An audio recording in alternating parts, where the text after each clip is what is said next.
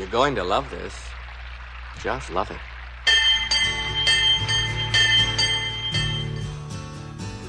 Yes, please.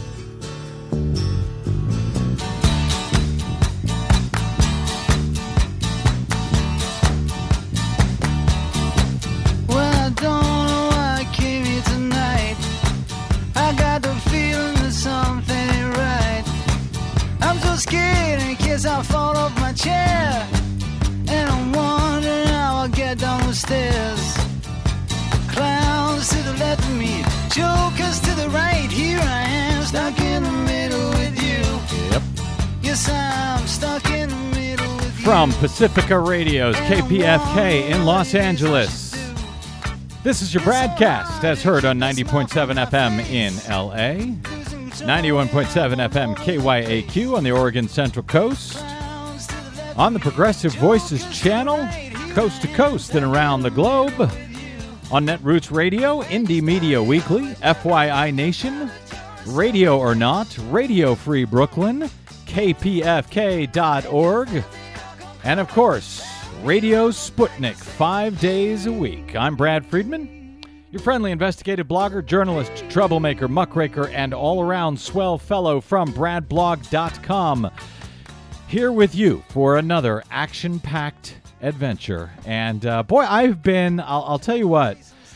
Uh, we, I, I've been working on. Uh, I've been sort of going down a rabbit hole for the past few hours, working on a story for, uh, hopefully for, for tomorrow's broadcast, and um, it all kind of creeps me out and uh, and confuses me, and uh, so I'm in the kind of mood before we even get to our interview in, in a bit with Steve Horn from Desmog Blog. I'm I'm gonna kind of uh, b- blow things up. I'm going to have a little fun here at the top. I'm going to uh, give you a couple of stories that make me smile because I need it today. Uh, but before we get to that, uh, there are two judges.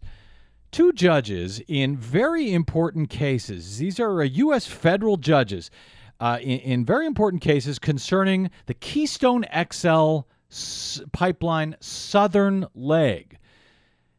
And I don't think a lot of people realize uh, that there is a southern leg to the Keystone XL pipeline and that it is already built and it is already operational.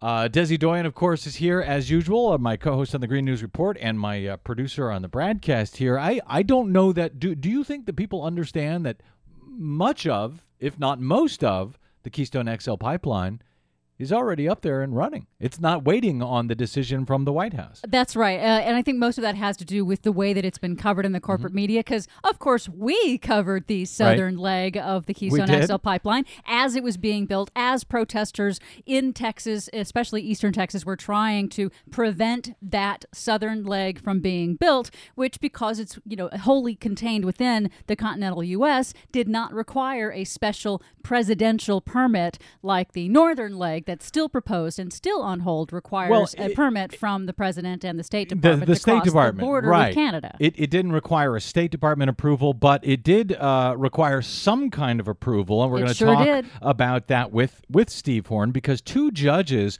Uh, on the cases that were challenging the way the southern leg of the KXL was was approved, uh, and and not just that pipeline, but thousands of other related pipeline projects. Um, these two judges failed to recuse themselves from these cases despite big investments in the oil industry. And uh, and they it, it, when you look at it, it looks as if they stood to profit from this uh, from the Keystone XL pipeline being built, and yet they weren't challenged on this. They didn't recuse themselves.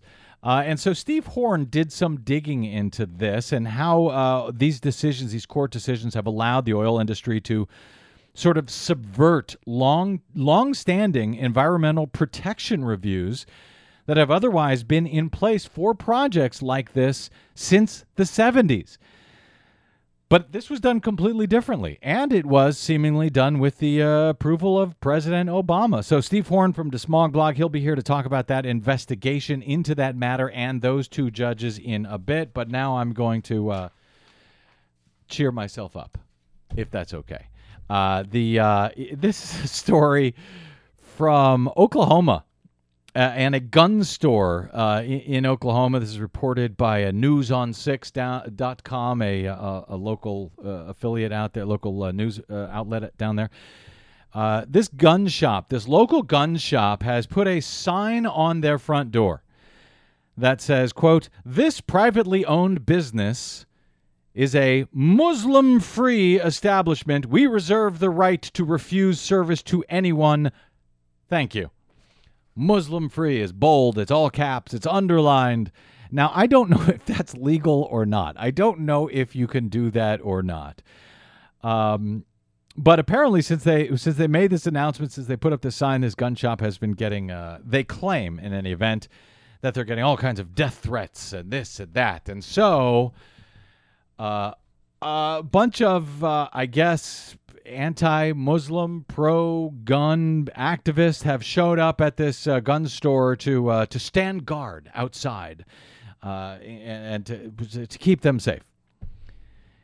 Well, this came in last night. The Muskogee County Sheriff said a member of the group guarding an Oktaha, Oktaha, I can't even say it, Oktaha gun shop, accidentally shot himself on Tuesday. Sheriff Charles Pearson said the man dropped his gun and a bullet hit him in the arm. Responsible This is- gun yes. owners. Uh, th- they're, they're guarding the gun shop. The sheriff did not identify the man or offer any other details about what happened. The group of armed citizens and veterans are standing uh, guard outside the. It's this is what it's called. The gun shop is called the Save Yourself Survival and Tactical Gear Store. That only works inside the store, not Apparently. outside the store. yes, store. right. Apparently so. Uh, so after the uh, uh, the owner said they received death threats from all over the world for putting up a sign saying Muslims weren't welcome, the Save Yourself Survival and Tactical Gear Store. Sheriff Pearson said, "I saw several of those gentlemen out there yesterday. The way they were holding their weapons with their fingers on the triggers." Yeah, I know. You can tell a couple of these gentlemen have no idea about weapons safety. Oh my. This is the sheriff talking. It's like the Clampetts have come to town, he said. Sheriff Ma- uh, Sheriff Pearson told MuskogeeNow.com. Except that's unnecessarily insulting to the. Clampetts because Yes. they knew how to carry Yes, a gun. Yes, I know. I this is exactly. And when I tweeted this uh, yesterday, when I tweeted this story, uh, that was the response I got on Twitter. I'll read you some of those responses in a second. But uh, the sheriff uh, said that everybody is entitled to say what they feel, and the other people are entitled to tell them how they feel about their opinion. When that gets out of control, that's where we come in. The only thing I ask, if they are true patriots, that when the threats do come or the undesirables do show up, call us and allow us to handle it. So apparently, they've gotten no information about these uh, supposed death threats. Uh, there have been no, quote, undesirables who have shown up, uh, except for the undesirables who are guarding the store in the first place and shooting themselves in the arm. And you're right, uh, Des, when I, when I pu- published, uh, when I posted that uh, link to that story last night, Paul Gustafson on Twitter said uh, the same thing. Said, unfair comparison. The Clampetts knew how to handle guns. See? See, you're right. Uh, Billmon uh, responded uh, with a quote from the Beverly Hillbillies theme, and up from the ground come a bubblin' crude. He adds, sounds like a pretty smart shooting to me. And uh, yeah, in fairness, uh, the Clampetts were excellent shots. I don't think we should uh, uh, give them. They used to, as I recall, they used to uh, shoot flies for target practice, but only when they were still on the wing because uh, waiting for them to land on the wall would be unsporting. Well, see, there that you was go. the, and they also used to line up matches on the wall and light them oh, yeah, with their shots at 100 yards. I don't know if the folks outside the Save Yourself Survival and Tactical Gear store uh, could do that. But well, and you know, the only thing about this Yeah. story that I would just like to add one last thing Please is that do. it's it's of course unfortunate that the man shot himself. But that said, it's really a shame that he didn't, you know, that he shot himself in the arm instead of, you know, in the foot. well, Shooting themselves in the foot because the then foot, we have yeah. to da da da da. Yeah, well, that's it. well, it's uh, you know what, I, and you're right. It is unfortunate that he shot himself. Yeah, and I here I am making light of it. But it's been that kind of a day. Yeah. So there you go. That's uh, and and speaking of uh, making a light of uh, hillbillies and people who apparently, uh, you know, seem to have eaten lead paint. In Maryland, Governor Larry Hogan's top housing official said uh, late last week that he wants to look at loosening state lead paint poisoning laws, saying that uh, they could motivate a mother to deliberately poison her child to obtain free housing. What? Have you? Yes, yes. So they're they're looking at uh, these these laws, these regulations uh, for lead paint. They're they're too onerous. Uh, this is actually what he said. Kenneth C. Holt, Secretary of Housing, Community, and Development in Baltimore, told an audience at the Maryland Association of Counties summer convention that a mother could just put a lead fishing weight in her child's mouth, then take the child in for testing, and a landlord would then be liable for providing the child with free housing until the age of 18. This is according to the Baltimore Sun. Um, pressed afterwards for information on this, Holt said, well, he had actually no evidence of this happening ever, but said a developer told him that it was possible. So it was, of course, a developer, a housing developer, telling him, hey, you need to change those lead paint laws. Uh, Holt said, This is an anecdotal story that was described to me as something that could possibly happen. So, in other words, no, no mother has ever given a, uh, that we know of, has ever given a lead fishing weight to her child to get free housing until they turn 18. Um, and oh, yeah, there's uh, health advocates, of course, have reacted. They were horrified by this. They said, We have, uh, this is Dr. Leana Wen uh, said, We have not heard of parents deliberately poisoning their children to get benefits. And then she also went on to uh, to point out that no, you don't actually get free housing until you turn 18 if lead is found, if lead paint is found. Ruth Ann Norton, a longtime advocate for reducing lead poisoning, said Holt appears to be confused about what Maryland law actually requires. There is no requirement that they provide shelter until an exposed child turns 18, only that they provide safe housing while lead abatement is underway at the original residence. What's his title again? This is the uh, Secretary of Housing, Community, and Development in the state of Maryland, wh- who now has a Republican governor, recently re- uh, elected Republican Governor Larry Hogan in this, let's call it otherwise blue state. Um, So the secretary, Yeah. the state's secretary of, Of housing, housing. and public Yeah. health is unclear on the basic regulations over which he is supposed to be uh, that's right. in charge. Right. Well, all he knows is he wants to loosen them because, you know, The some- tyranny of local regulations that prevent you from poisoning kids. Exactly. Young children up to the age of six are considered most vulnerable to lead, the Baltimore Sun points out. Studies have shown that ingesting even tiny amounts, usually from dust in the air from deteriorated paint, can harm the still developing brains and nervous systems of young children, leading to uh, learning and behavioral problems. Yet, the uh, Republican Secretary of Housing Community Development in Maryland uh, wishes to relax those regulations. Uh, Digby, our friend Digby, Heather Parton, uh, wrote about this. She was one who called this to my attention. And she said, Yeah, you know what else could happen? Above and beyond a mother putting a Poisoning her child poisoning her deliberately. child to get free housing. She says, "Yeah, and you know what else could uh, could possibly happen? Some wily developer could see that he was dealing with a bigoted moron and tell him a ridiculous anecdote to feel his to feed his prejudices in order to save himself from being forced to stop killing children and causing brain damage." In fact, it's fair to guess that Mr. Holt himself may once have eaten some lead-based paint chips in his day. Digby goes on to add This is what happens when you elect a Republican to run a Democratic state. They have no personal infrastructure, only wingnutty partisans with which to choose uh, among with, with with which to choose among to run their government. Big problem, she adds. Speaking of wingnutty partisans and big problems, uh, before we uh, get to our break and get to Steve Horn here, Donald Trump Oh, Speaking let's of which, get w- no trumpety. We talked about him yesterday, and he was asked on Meet the Press by Chuck Todd who are his foreign military advisors. After all, he used to claim that uh, Iraq was an enormous mistake. We should have never gone in. We got nothing out of there. But now he wants to send in American troops, apparently, to take back the oil fields from ISIS. What could possibly go wrong? So, Chuck Todd asked Trump about who are the military advisors working with him on his campaign. Who do you uh, talk to for military advice right now?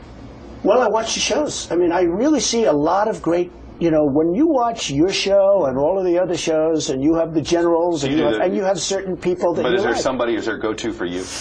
You know, Uh, probably every, there are two every or three. presidential candidate has Yeah, a go-to. Probably there are two or three. I, I mean, I like Bolton. I think he's you know tough cookie, knows what he's talking about. Uh, Jacobs is a You good mean guy. Ambassador John Bol- Yes. Bolton? You I think Colonel he's Jack. Jacobs? Colonel Jack Jacobs is a good guy, and I see him on occasion. So yesterday, so he gets his he is he's got no advisors. He's got no advisors. He watches the shows. He watches the TV. Yesterday, we talked about he, he named two people there. He ma- uh, named uh, crazy, insane, lunatic ambassador John Bolton, uh, who was, I guess, the UN ambassador under George W. Bush, uh, the guy who, uh, you know, was in the front, leading the way for the for the call to attack Saddam Hussein, claiming that we know that he has weapons of mass destruction. If you were just born yesterday, uh, Saddam did not have weapons of mass destruction. In any event, uh, and uh, John Bolton thought the war went great. He's happy uh, the Iraq War took place. Uh, no apologies there, and now he wants Israel to u- uh, to bring a nuclear attack against Iran. No, I'm not kidding. That's John Bolton. That's one of the two guys that that he named. I went into more details on Bolton yesterday, but I didn't have time to get to Jack Jacobs, Colonel Jack Jacobs uh, who Donald Trump says he's a good guy. I see him on occasion. Well, uh, once again, Mother Jones looked into it. They got in touch with Colonel Jack Jacobs. And uh, David Corn writes there's just one problem with Trump citing Jacobs as a national security advisor. Jacobs says he has never talked to Trump about military policy.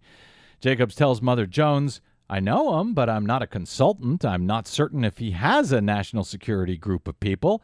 I don't know if he does or if he doesn't. If he does, I'm not one of them. He went on to say, I've seen him at a number of functions, but Jacobs adds that he has had no discussions with Trump about national security affairs at those events or anywhere else. Jacobs says he assumes that Trump has watched his appearances on television, which he has. That's it. That's what he knows. That's his uh, uh, military team. His military team is his remote control and Fox News talking about military issues. Uh, when I brought that point up yesterday, uh, talking about that clip and, and John Bolton, uh, Nicole Sandler, our friend uh, from our affiliate radio or radioornot.com, uh, thought that maybe it ringed a bell. And, and she went back and she found, remember the film uh, Being There, that great Oh, uh, with films, Peter Sellers, yes. right? Uh, the guy who all he did was watch TV. He was uh, Mentally deficient. deficient. Yes, mentally challenged, and everybody thought he was a genius. I- It, it was kind of she found found this clip from the movie, and I remember it now. Now that I hear it, uh, it, it almost sounds like Donald Trump. Here's uh, Peter Sellers from from being there. Mr. Gardner, what was your reaction to the post editorial on the president's speech? I did not read that. Uh, sorry to persist, sir, but it would be of great interest to me to know just what newspapers you do read. I do not read papers. I watch TV. Do you mean, Mr. Gardner, that you find television's coverage of the news superior to that of the newspapers? I like to watch TV. Thank you, Mr. Gardner. You're welcome. So there you go. There you go.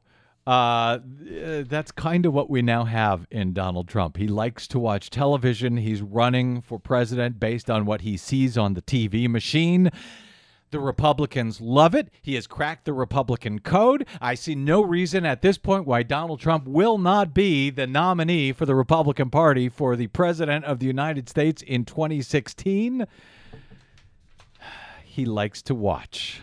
That's all it takes. That's all it takes to convince Republicans, apparently, these days. All right, a quick break, and we're back with Steve Horn from desmogblog.com. I'm Brad Friedman. I like to watch, and you're listening to the Bradcast.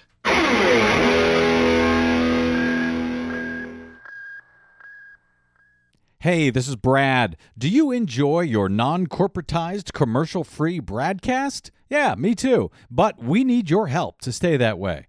Please consider supporting the investigative blogging, broadcasting, and muckraking that we do here on the Bradcast and the Green News Report and bradblog.com with a donation. It's easy. Stop by bradblog.com slash donate and drop a few dollars in the tip jar. You can make a one time contribution or an automatic monthly donation of any amount you like. It's easy. It'll take you about 60 seconds, and you'll help me and Desi stay on the air to continue our troublemaking and muckraking without the corporate influence of anyone. Got it? Thanks. Stop by bradblog.com slash donate to help us out today.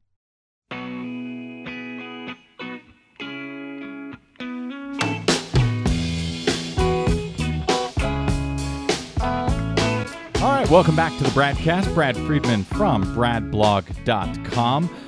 Those of us who are really, really old re- remember the uh, contentious confirmation hearings for uh, for now Justice Clarence Thomas back in 1991, but the, uh, uh, concerning his sexual improprieties and all sorts of things. But there's this uh, huge aspect of it that people uh, let's say a couple of dots that people have not connected. And we've talked about it on this show a few times, and I'll just bring it up briefly here. As we reported back in uh, back in 2011.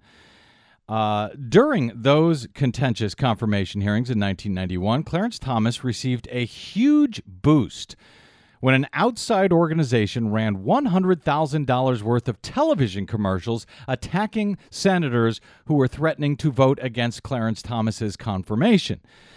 Now, $100,000 went a, much further than I, I suspect it does these days, but in any event, that organization that was propping up Clarence Thomas during those hearings was a newly formed group by the name of Citizens United. 20 years later, and without either Thomas disclosing it or anyone in the media actually bothering to connect the dots, Thomas decided in favor of the group in the now infamous Citizens United versus FEC case, which has allowed a tsunami of corporate money into our political and uh, electoral system. And it was that decision that then paved the way for corporations to pour virtually unlimited money into 501c4 nonprofits that could, in turn, use that money to affect elections with millions of dollars in campaign ads.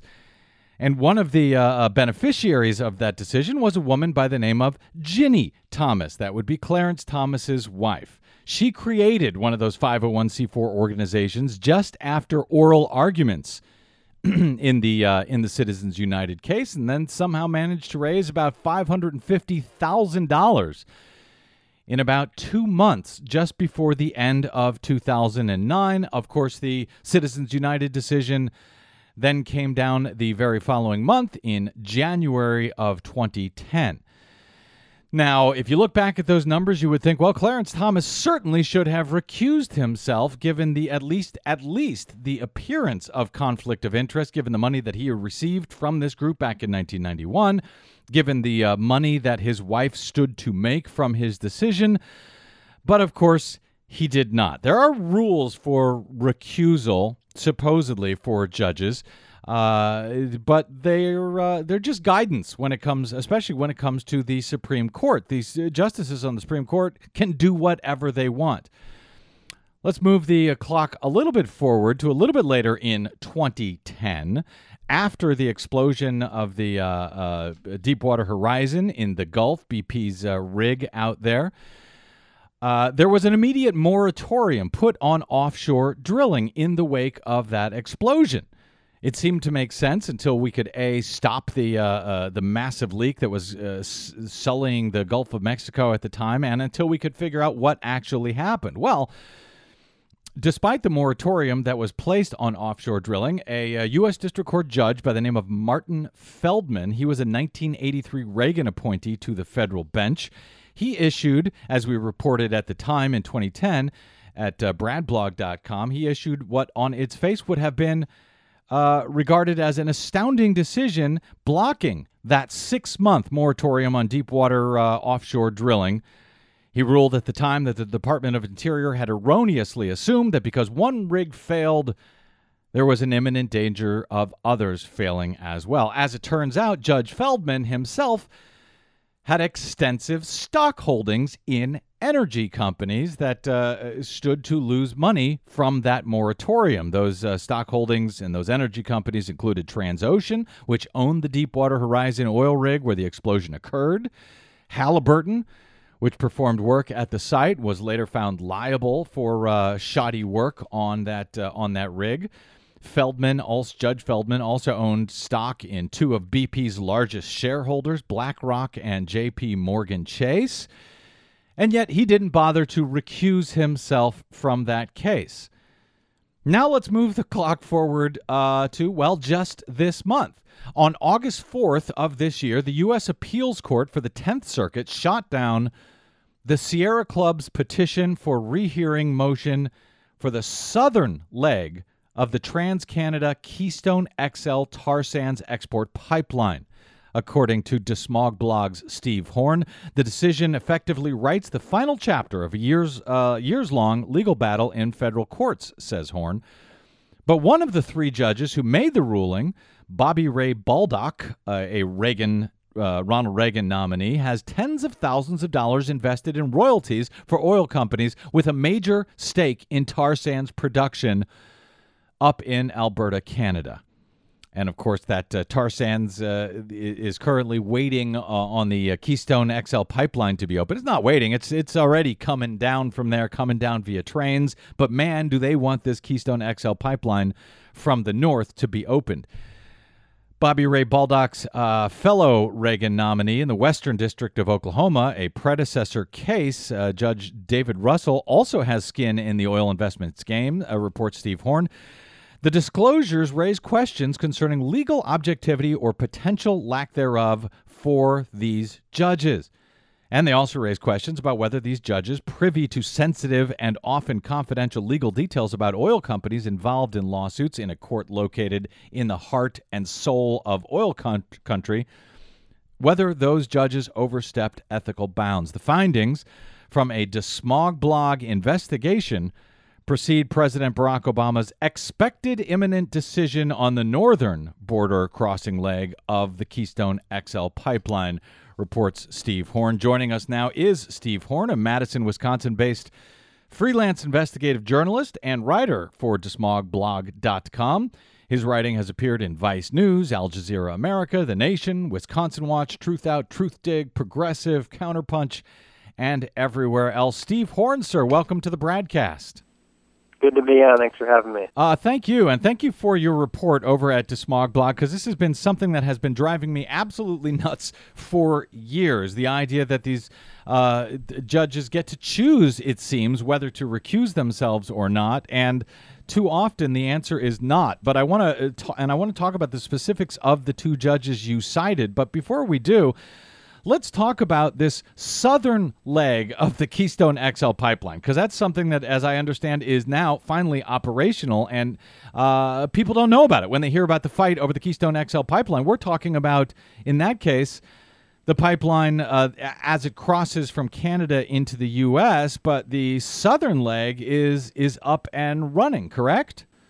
Correct. So that that is open due to a um, March 2012 executive order from President Obama, and uh, also the the part that relates to this court case is that uh, the U.S. Army Corps of Engineers uh, approved it via something called a Nationwide Permit 12, which is actually usually only used for small infrastructure projects, uh, half an acre in size or smaller. What they did for the southern half, the Keystone XL, is, is pretty much unprecedented in, in the history of pipelines. They called it uh, up to like 2,000 plus single and complete projects through the nationwide permit 12. So they get they got over 2,000 nationwide permit 12 permits basically, um, and that's how they got the southern leg through. And it, it's an extremely important leg. Um, it connects to the rest of the Keystone pipeline system. There's mm-hmm. a Keystone One that was approved by President Bush back in 2008. So this southern leg connects to that in Cushing, Oklahoma.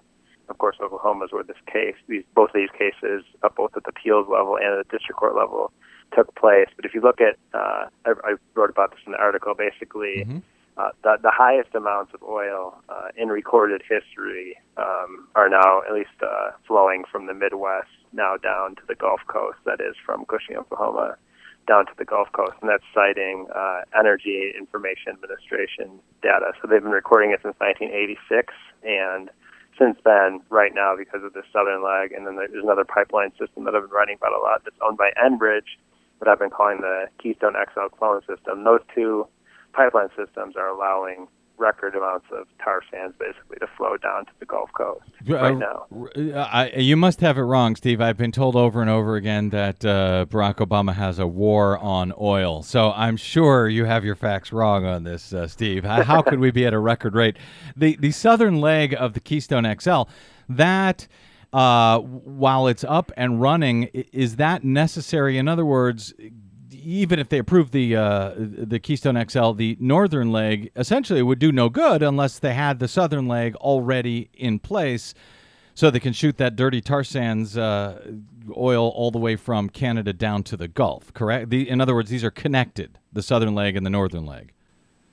The southern leg and the northern leg are connected, although uh, the southern leg can also connect to the already existing Keystone One pipeline that was approved by President Bush back in 2008. So what the what the Keystone XL Northern Leg does is cuts diagonally across the country uh, Mm-hmm. uh, in a more efficient way, whereas the Keystone One pipeline actually goes through the Midwest uh, first, like on the Great Lakes region, and then makes its way down. So the point of the Keystone XL Northern Leg was to get there more efficiently and quickly, and uh, you know get to the Gulf more. I guess th- this is much more of a Gulf Coast destined pipeline system, whereas the Keystone One was, you know, first of all, it was the Midwest, but then it was uh, you know Oklahoma in that in that area. So it's just different purposes. And the the southern leg, which was approved, you say so that the southern leg was approved under this permit nation, what you called nationwide permit twelve that the Army Corps of Engineer okayed, and that was thousands of uh, uh, the pipelines and infrastructure uh, projects and so forth that were all approved under that one single decision by the Army Corps of Engineers. It was all one, obviously one pipeline. What they did is they they played a, a game of Orwellian rhetoric in which they called it thousands of pieces of infrastructure in order to do something unprecedented, and that is approve something this big under a nationwide permit 12. And that was the basically the entire basis of the lawsuit by the Sierra Club and by other environmental groups, but Sierra Club leading the way, and that is that this is unprecedented and it, it warranted. Uh, mo- something more, and that is, uh, you know, looking at it, the EPA should have been leading this, and they should have done uh, a NEPA review or National Environmental Policy Act review, in which uh, there's public hearings and, and uh, public comments, and the, and the you know people can get involved. What this, what happened with this? It was one of the reasons why none of us have really even heard of the southern leg of the Keystone XL or, or how all this stuff took place. Is it happened behind closed doors. Basically, happened uh, without public hearings, and that was the kind of the entire premise of the lawsuit is that this this is a horrible precedent set. Um, and looking looking forward, uh, looking at what, what what ensued since then, this same process uh, has taken place with Enbridge's pipeline system for two legs of it. One of them uh, that's still being heard in courts right now, called the Alberta Clipper in Minnesota, and then another piece of it, the Flanagan South, which uh, the, the courts also decided that that was okay. So it looks like nationwide permit 12 may be a new route that uh, oil companies take for controversial projects like Keystone XL and others. Why, didn't the southern leg of the Keystone XL have to go through the same environmental review and get the same uh, approval? I guess the State Department had to approve the northern leg.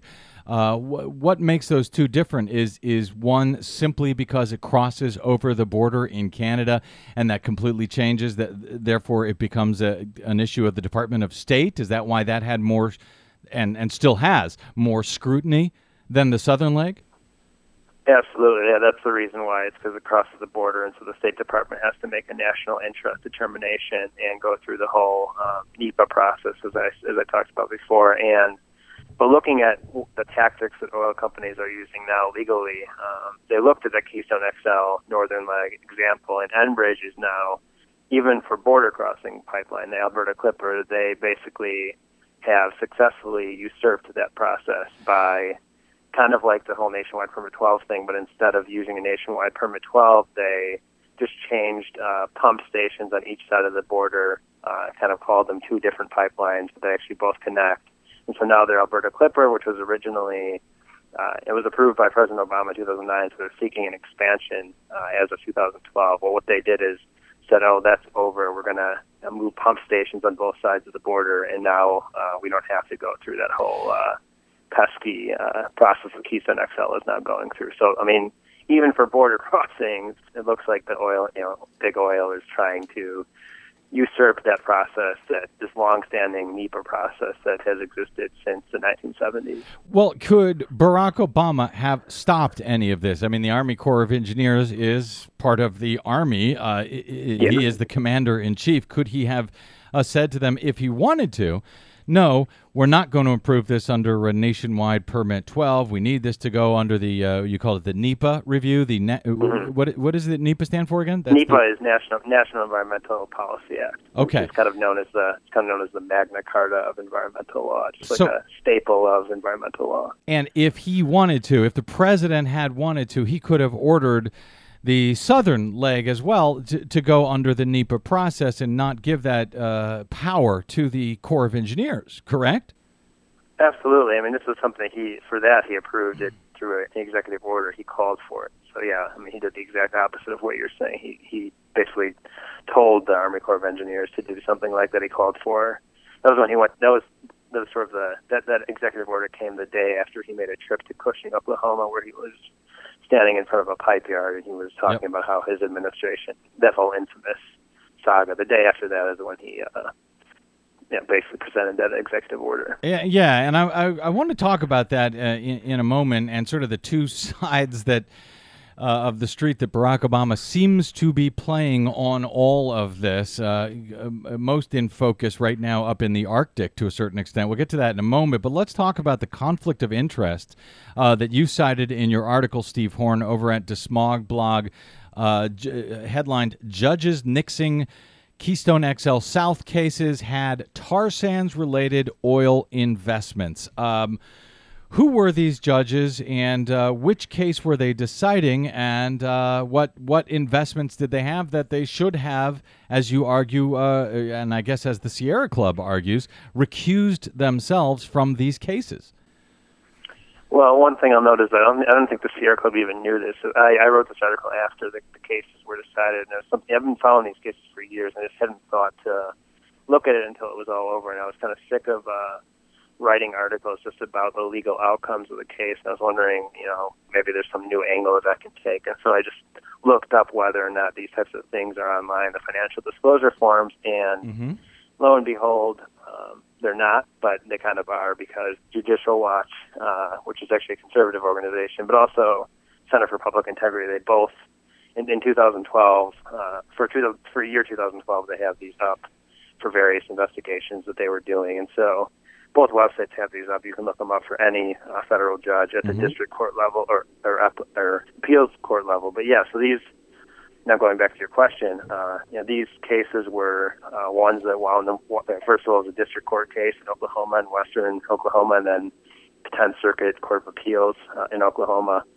And uh, both cases were Sierra Club v. United States uh, Army Corps of Engineers, mm-hmm. and uh, it was on the you know the, the premise of the case was uh, should uh, this pipeline have gone through the NEPA process rather than the nationwide permit 12 process because uh, it's basically the Sierra Club is arguing that these are significant infrastructure projects that all other precedent has shown uh, goes to the NEPA process. And so basically those arguments lost at both the district court level and appeals court level. And then what I did from there is looked at who were the judges that decided on these cases, and you look at the district court level, and one of the judges in that case is a guy by the name of David Russell, who is a, or who, yeah, a, a Reagan appointee in the mm-hmm. 1980s, and uh, his financial disclosure report uh, shows that he has investments in at least two companies that do stand to gain from tar sands production. One of them is Occidental Petroleum. The other is a company called ONEOK,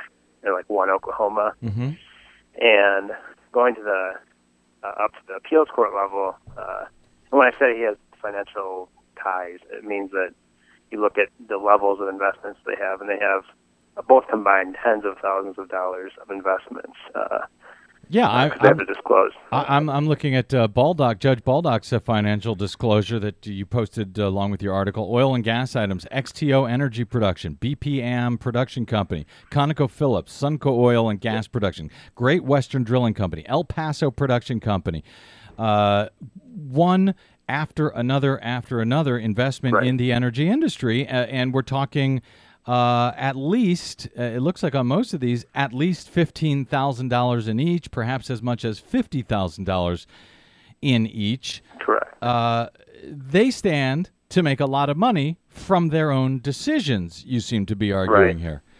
Right, and yeah, and and um, yeah. So I mean, the next step after that in the investigation was looking at what are the ties to the tar sands for these particular companies, and um, obviously, you know, so BP, um, Conoco, the big oil companies, XTO, which is a subsidiary of ExxonMobil. Those are all companies that actually do tar sands production in Alberta, um, but and and Sunoco or Suncor. So those are all literally companies that extract tar sands. But then there's a bunch of other companies like um, Occidental Petroleum, uh, ONEOKs, who have sort of indirect ties to the tar sands, whether it's through uh, pipelines um, and and other related matters. But I think that Continental in particular is an interesting company. Is just an interesting sub story here that kind of ties back to everything we've been talking about uh, with the northern leg and the southern leg and that sort of thing. And so um, their CEO, Harold Hamm, uh, who was actually President Romney's energy advisor in 2012, he actually set up a lobbying group called Domestic Energy Producers Alliance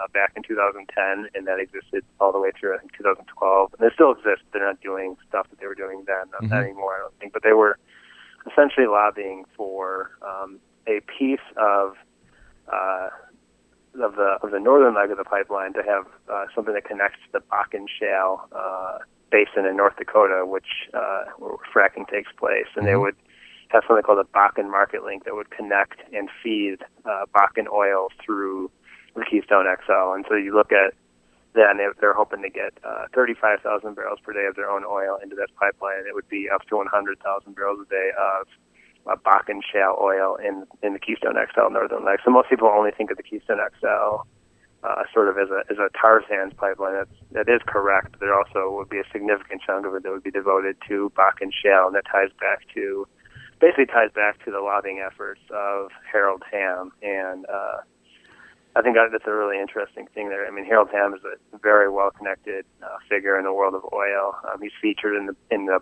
one of the central characters in this book uh, called the Frackers, and uh, I mean, one one other thing I'll add about him that I Yeah. forgot to write in the investigation, but he um, so he's a major donor to Oklahoma University, and one of the instead of uh, you know one of the places where the, the the appeals court heard the case, it actually wasn't at a courthouse. They heard oral arguments for this case at Oklahoma University, and, and of course Harold Hamm is very well connected there. There's a story. Why were they? Why, Why there? Why? Yeah. Why are they hearing a case at Oklahoma University? Well, they claim that it was a, a, a great opportunity for you know law students there to, to see oral argument. Um, of course, Harold Hamm is someone who's given a hundred million dollars to Oklahoma University for. I mean, it's for diabetes research. It's a little bit separate than oil and gas, kind of like how the Koch brothers give money to cancer research and that sort of thing. But he, I mean, this is a guy who has put pressure on the on the university to stop doing research on you know fracking's Mm-hmm. links, potential links to earthquakes and that sort of thing. And so I think it, I think it's kind of troubling that, that the hearing was held there. Yeah, Uh, we don't really know. It, right. it is. Uh, and Steve Horn, I've got just a few minutes left. There's a couple of points I want to make sure we hit. The um, uh, a tw- a 2014 investigation by the Center for Public Integrity found that ju- judges seldom recuse themselves nor face any punishment in cases like this, uh, despite the fact that. Uh, 28 U.S. Code Section 455 says about judges that uh, when he or she knows that he, individually or as a fiduciary, or his spouse or minor child residing in the household, has a financial interest in the subject matter in controversy or in a party to the proceeding or any other interest that could substantially be affected by the outcome of the proceeding, the judge shall recuse themselves, but in this case they didn't. And is there any way now for the uh, Sierra Club uh, to appeal the decisions on the basis of the information that uh, that you dug up, Steve Horn, or at least file complaints with the uh, I guess it's the U.S. Judicial Council, or is this a, uh, a a dead letter at this point? They lost the case, the judges got away with it. Um, the latter is more likely, although I mean I I, I haven't talked to Sierra Club. Um, I Mhm. didn't I didn't think Sierra Club obviously I didn't coordinate this article with Sierra Club or anything, so I don't have any idea what their plans are next. But I'll, I'll definitely probably follow up now that you mentioned that. And I mean I think that there's al- you can always do follow up uh, Mhm. stuff with courts and uh, with counsel and that sort of thing. So it just it's sort of one of those things that re- it remains to be seen, but just be based on precedent. Uh, looking at the Center for Public Integrity investigation, uh, it doesn't look extremely promising. I- you know, it's maddening to seeing this case after case. I had mentioned in uh, the opening, uh, you know, Clarence Thomas just blatantly getting away with this conflict of interest.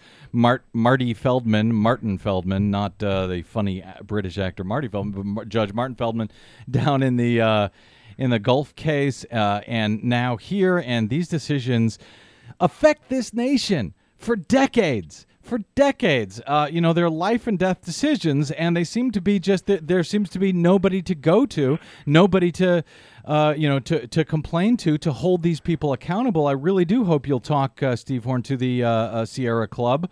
I'll try to do so myself and, and see if we can see what next could be done to hold these folks accountable for not recuse. You know, it's about the.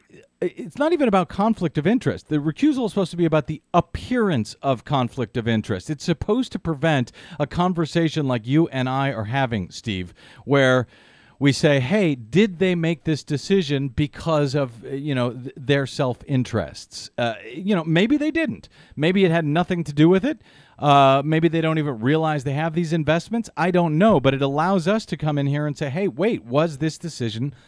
Legitimate. And I think that's a, a, a serious concern, should be a serious concern for the judiciary. Um, Steve, uh, very quickly, um, wh- where are we right now? You, you mentioned the imminent decision on the Keystone XL pipeline. Do we have any real idea when this final decision will actually be made by the uh, by the Obama administration? And uh, if you have any tea leaves or wish to completely irresponsibly speculate about what he will decide, please feel free.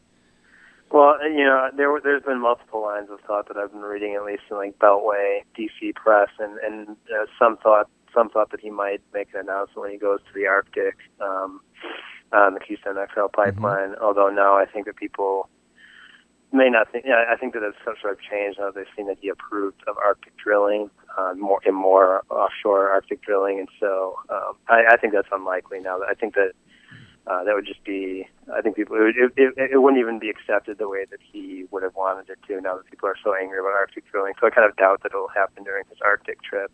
And I think other people think that it. That uh, I've seen other speculation that it could happen as sort of a Friday news dump sort of thing during congressional re- recess. And so, if if anything is going to happen, I think it's more likely to be one of those in the next this week or next week or something, sometime in August. And if it doesn't Wow. happen in August, then I have no clue when it's going to happen. So it's either going to happen in the next couple of weeks, or else I have no speculation. Well, the, w- the way you're speculating, it sounds like you're you're saying he's going to approve it. I, I, am I reading? Oh what you're no, saying? I, I I I think that I think that he would actually potentially. I mean, I mean, if you want me, if you want me to guess what he's going to. yes, I want you to be completely say- irresponsible Yeah. and take a guess. Go Yeah, ahead. I'll I, I mean, I think I think that he would say no to it, but I do think that it's somewhat of a cynical no, given what we're talking about with the southern leg of the pipeline and all this oil already flowing to the Gulf, and you know, he would stand up there and say, "Well, this is." You know, it, it did fail my carbon test or my uh, climate test and that sort of thing. I think that uh, you know, it, he would be unfortunately championed for it by many factions, without mentioning all the stuff that we've been talking about He does so seem far in this segment. he, he does seem to try to have it both ways. And a little bit later Right. on on this, uh, well, we we've been talking on our Green News report about the uh, trying to square the circle between uh, allowing the Arctic drilling that he's doing and at the same time planning a visit to the Arctic to say, hey, we got to do something about global warming. It just doesn't seem to make sense, those two different ideas. And, but you know what, Steve? Maybe you hit on something. Maybe if he goes up there and says, oh, and by the way, I'm rejecting Keystone XL, that might blunt the uh, seeming obvious contradiction of approving Arctic uh, drilling even while he's up in the Arctic, talking about uh, concerns about global warming. I, it's very strange. Uh, he he really does like to play Sure both sides of the street, doesn't he? Yeah. Uh, all right, uh, Steve Horn, great talking to you about this. Really appreciate your digging into this uh, matter. Please keep at it, and please stay in touch as you move forward. Uh, and, and particularly if we get any comment from the Sierra Club, because I, I think they got a case to go in there and and um, at least make some complaint against these two judges. Steve Horn, check out his work. Uh, he's a freelance investigative journalist and writer for desmogblog.com, which is an absolutely fantastic site for all things uh, environmental, uh, not to be missed if you give a damn about the planet you happen to live on. Steve, great to talk to you today, my friend. Awesome to be on. Thanks for having me. Thank you. Check his work out also on the Twitters at Steve A. Horn. Okay, we're going to take a quick break and we're back with much more Bradcast right after this. I'm Brad Friedman. Don't touch that dial.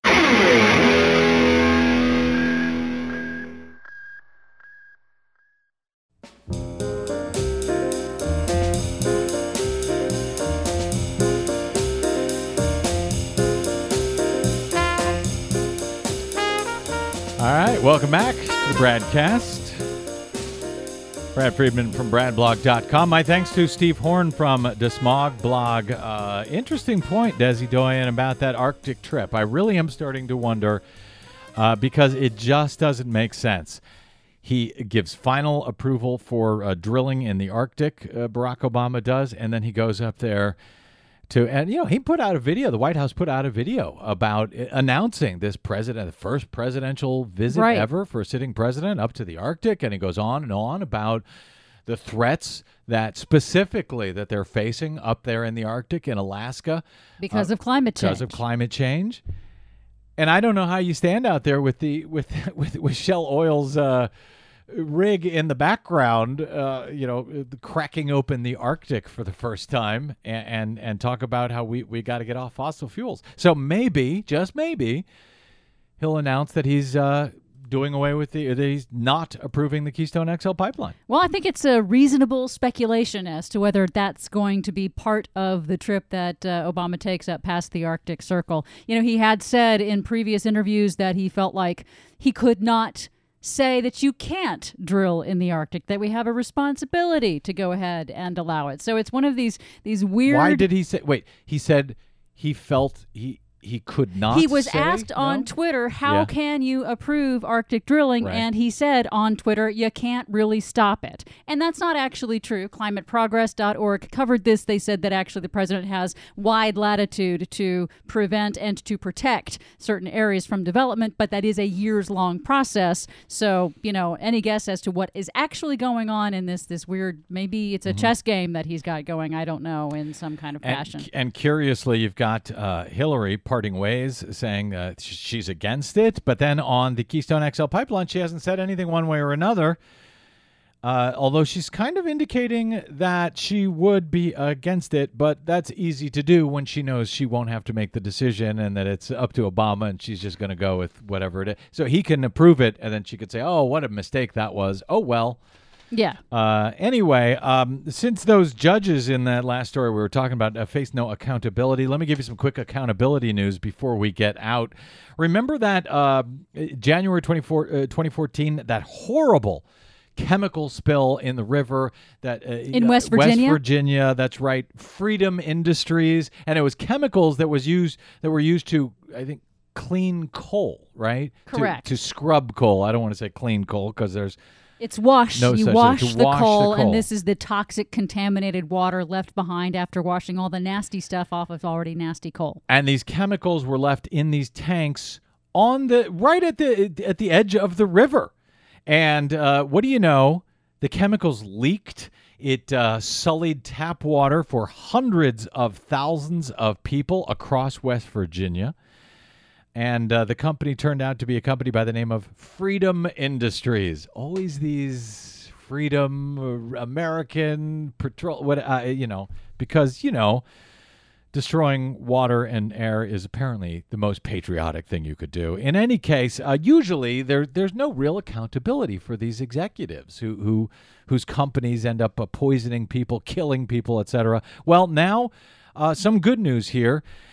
Uh, Freedom Industries president Gary Southern. British guy, actually. Um, he's the one who famously remember the video uh, when this chemical spill was going on and nobody could drink their water across the state. It was terrible. It, it stank. They had to shut down schools. Uh, there was no drinking water. They had to bring in bottled water. He sat there in front of the cameras, was asked about this by reporters at the time, sipping from bottled water. Remember that? And he was like, Look, guys, it's been an extremely long day. I'm done here. Yeah, I'm, done. ready to go. I, have trouble talking about it at the moment. I'd appreciate if we could wrap this thing up. That's what he said as he was sipping an ice cold bottle of water that nobody else across the state was able to get. Uh, in any case, he has now uh, pled guilty to three pollution charges. He faces a minimum of 30 days in prison, but a maximum of three years. We'll see what he gets uh, from this plea deal. He also faces a fine of up to 300,000. That ain't much, and perhaps restitution.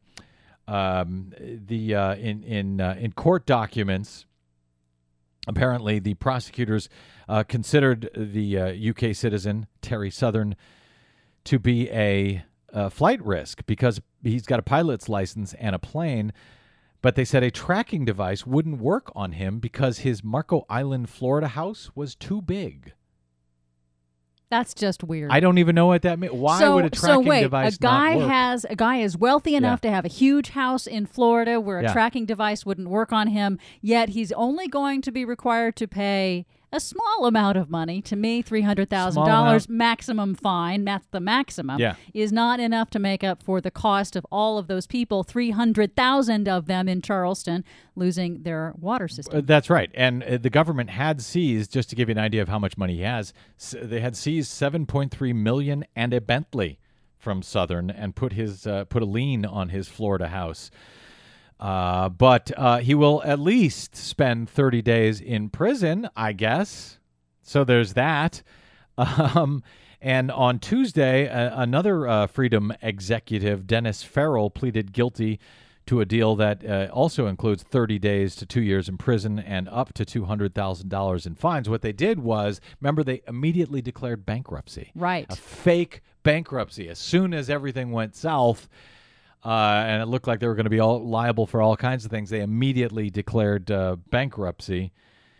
So, uh, businesses and residents who uh, struggled without clean water, according to the AP, are watching closely several ongoing court cases that will dictate if they are ever paid back for their hardships. A class action suit is ongoing against the chemicals producer, Eastman Chemical, and West Virginia American Water, the utility uh, whose water supply became laced with chemicals. So that's all in the days ahead. Oh, reminds me, we need to get our friend Bob Kincaid on the show from West Virginia. Uh, he'll tell us what's really going on. Make a note of that, Desi Doyen. Uh, all right, one last point before we get out. Uh, Stephen Colbert. Stephen Colbert is coming back. You can rest easy. Uh, he tells AP that he's itching to get started as, as host of the uh, CBS Late Show uh, in September. He says, quote, Every night I light a candle that Donald Trump stays in the race until September 8. he said, but I also hope that nobody gets that candle too close to his hair. There you go, Stephen Colbert. He's he'll be back. Never fear. Uh, my thanks to Desi Doyen, our producer, to Cynthia Cohn, our booking goddess, and uh, of course to our guest, Steve Horn from DesmogBlog.com. If you missed any portion of this program, you may download it now from BradBlog.com or iTunes, where we hope you'll give us a good review. Drop me email. I am Bradcast at BradBlog.com. Find and follow me on the Facebooks and the Twitters at the Brad Blog. All right, until next time, tomorrow, I'm Brad Friedman. Good luck, world. Everybody